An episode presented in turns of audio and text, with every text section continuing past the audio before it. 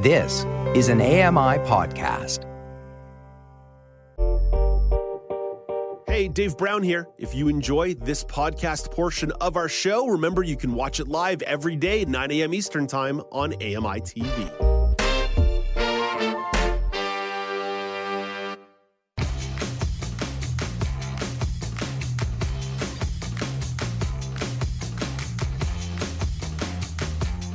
Welcome back. It's now with Dave Brown on AMI TV.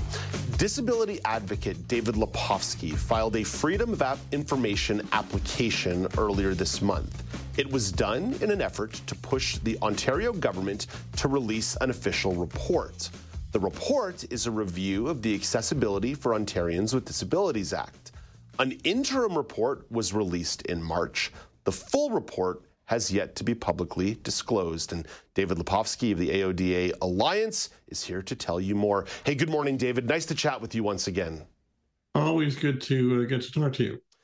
David, let's start here. Why do you think the province of Ontario is withholding this report? I have no idea because they're not talking to us about it, but it is required by law that they make it public every government, including this one, who's gotten one of these reports earlier, made it public more quickly than this. They, this is a record-breaking delay.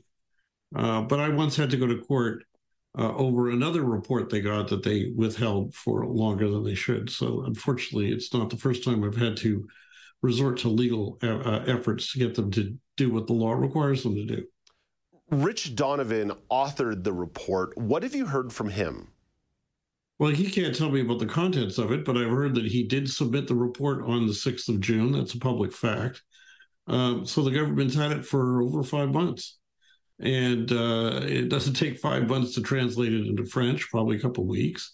And uh, so there's no reason why they can't be making it public now. And like it, it so what I've done, uh, the section 41 of the Accessibility for Ontarians with Disabilities Act requires that it be made public. They're not doing that.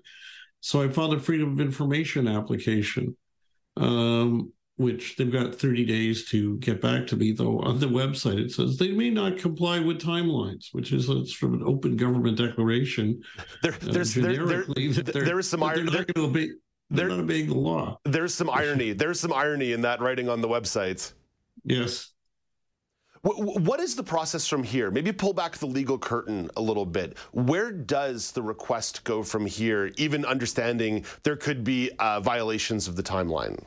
Well, they, they've got to then first figure out how long it would take and how much effort to find it. Well, it will take no time. So if there was a lot of searching, they would have to estimate a fee to produce it. But they know where it is. They know what it is. It's in the minister's office. It'll be in the deputy minister's office. It'll be the assistant deputy minister's office they all they would all know where it is. So there's no search time. There's no effort needed to find it, and there's no cost to provide it. Um, so uh, then they'd have to decide if there's a legal exemption that entitles them to withhold it from the public. Well, there isn't one because Section 41 of the AODA requires that it be made public. This is what in the law is we would call a no-brainer. David, sort of circling back to the first question here. Obviously, you and I cannot put ourselves in the minds of the folks there at Queen's Park. But even if something in the report was utterly damning or embarrassing to the government, at the end of the day, isn't transparency more important than optics on an issue like the accessibility of an entire province? Well, you know, Dave, it, it, it's it's even more than that. The fact is, Rich Donovan rendered an interim report, which the government made public within eight days of receiving it, and it had extremely damning conclusions. It's where he made findings, but we are far behind where we need to be to become accessible by 2025. He said it's shocking that the government has no plan to get to that objective. That we've been let down uh, across the system what this new report is is his roadmap for what recommendations he makes for how to fix this. Now, it, it, even if the government doesn't agree with the roadmap, they should put it out there and uh, let us all comment on it. I don't know if we're going to agree with it, agree with some of it, not agree with any of it. But at least get it to us. The further delay in making it public means further delay in this province becoming accessible, which is the problem that the Donovan interim report has publicly revealed anyway. So uh, even the idea of covering up embarrassment makes no sense. David, let's turn from the broader provincial issue of the AODA to something a little bit more local when it comes to infrastructure. There's a new bike lane on a section of Eglinton Avenue in Toronto. The bike lane itself is on the same level as the sidewalk. You released a video on your YouTube channel of your experience walking on the sidewalk with your white cane. As the video progresses, you are seen walking onto the bike path. The surface of the bike lane and sidewalk are different colors from each other, but there are very minimal differences in texture on the ground between them. So it's not necessarily distinguishable for pedestrians. David, I, I, know I kind of set up a lot of the, the crux of the issue there in the intro, but what do you find most troubling about this form of urban design? Well, it's shocking that in a city where it's against the law to ride a bike on a sidewalk, that the city of Toronto designed a bike path on the sidewalk. So you want to give the wrong message to cyclists? I can't think of a better way. Uh, but let's go make it worse. It's a design which obviously endangers blind people. Mm. Because um, it, it, may be visually clear to a, a person with 20/20 vision uh, where the bike path is, but using my white cane, I don't have a clue where it is. It is there is not a clear cane detectable uh, difference, and even if the city were to install some sort of raised line, that that alone wouldn't solve it either, because you wouldn't know just because there's a line which side of the line is the safe side mm-hmm. and which side is the dangerous side. The solution, which has always been the practice in my experience, at least as far as I know, is you build the bike path on the road level. So as long as I know I'm up that step on the sidewalk level, I know I'm safe.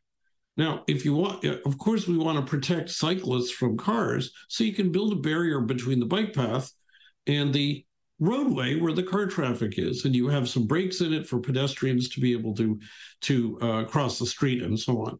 But that's not what they did here. And it, it, it, what is especially appalling is in the face of our video, which, by the way, in 48 hours has gotten over 4,000 views. That's record breaking for our any videos we've produced. Um, the, the the thing that's appalling is the city, instead of saying, oops, we got it wrong, has doubled down. They've said there's a cane detectable uh, difference. No, there isn't. And you couldn't rely on it even if even if you felt one, because in Toronto, the sidewalks are so irregular tactily that it can be smooth one meter, bumpy the next, and whatever it is this year, after a year of winter, you'll have cracks in it. Mm. Like it, it, you just can't rely on this stuff. The other thing is the city's basically said publicly in the media uh, something to the effect that, well, people who get are on the road and get hit by cars, cyclists, suffer worse injuries than I, I'm paraphrasing. In effect, people who are might be injured on the sidewalk. So, in other words, they've decided that cyclists are are are the ones they want to protect. Pedestrians on the sidewalk oh well their injuries won't be as bad. And we're not expendable. Mm. and it presupposes that you got to sacrifice either cyclists or pedestrians like blind people. And that's ridiculous. You come up with a design that protects both.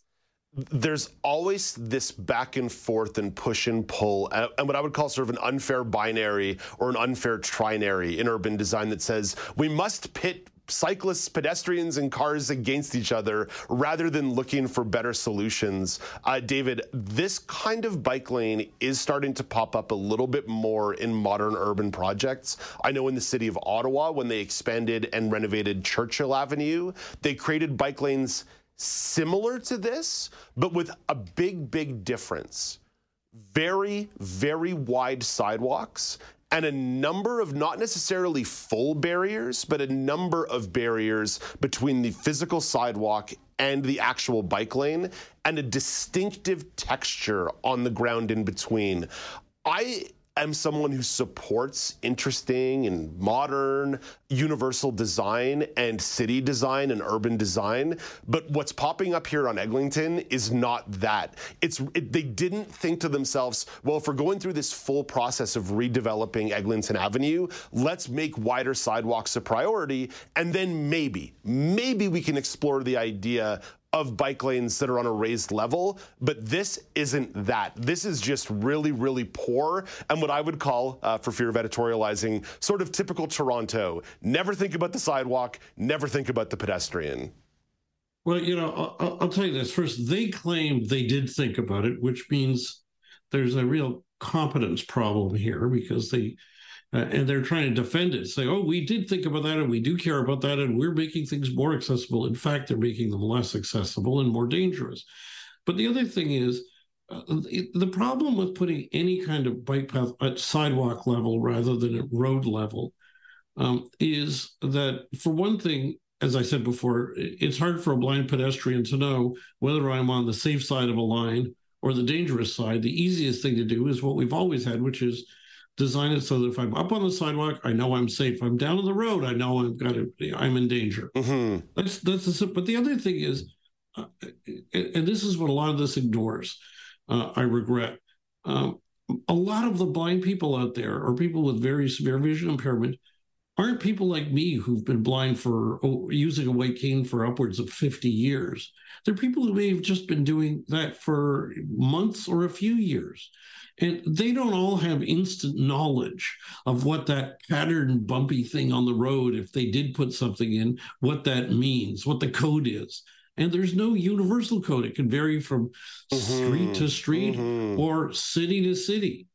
Um, so it, it, all of this it spells one word, and the word is danger. Mm-hmm. And I think people with disabilities, like blind people, deserve to be protected from danger. I don't think I'm going to argue with you about that one this morning, uh, David. David, thank you for this. I always appreciate appreciate your perspectives on these provincial, regional, and national issues. Thank you for the time this morning. Thank you. That's David Lepofsky, the chair of the AODA Alliance. Coming up after the break, an eye surgery or an eye procedure is a daunting, daunting prospect. Shaina Seravanamuthu wants to give you some perspective on her recent experience with an eye surgery. This is Now with Dave Brown on AMI TV.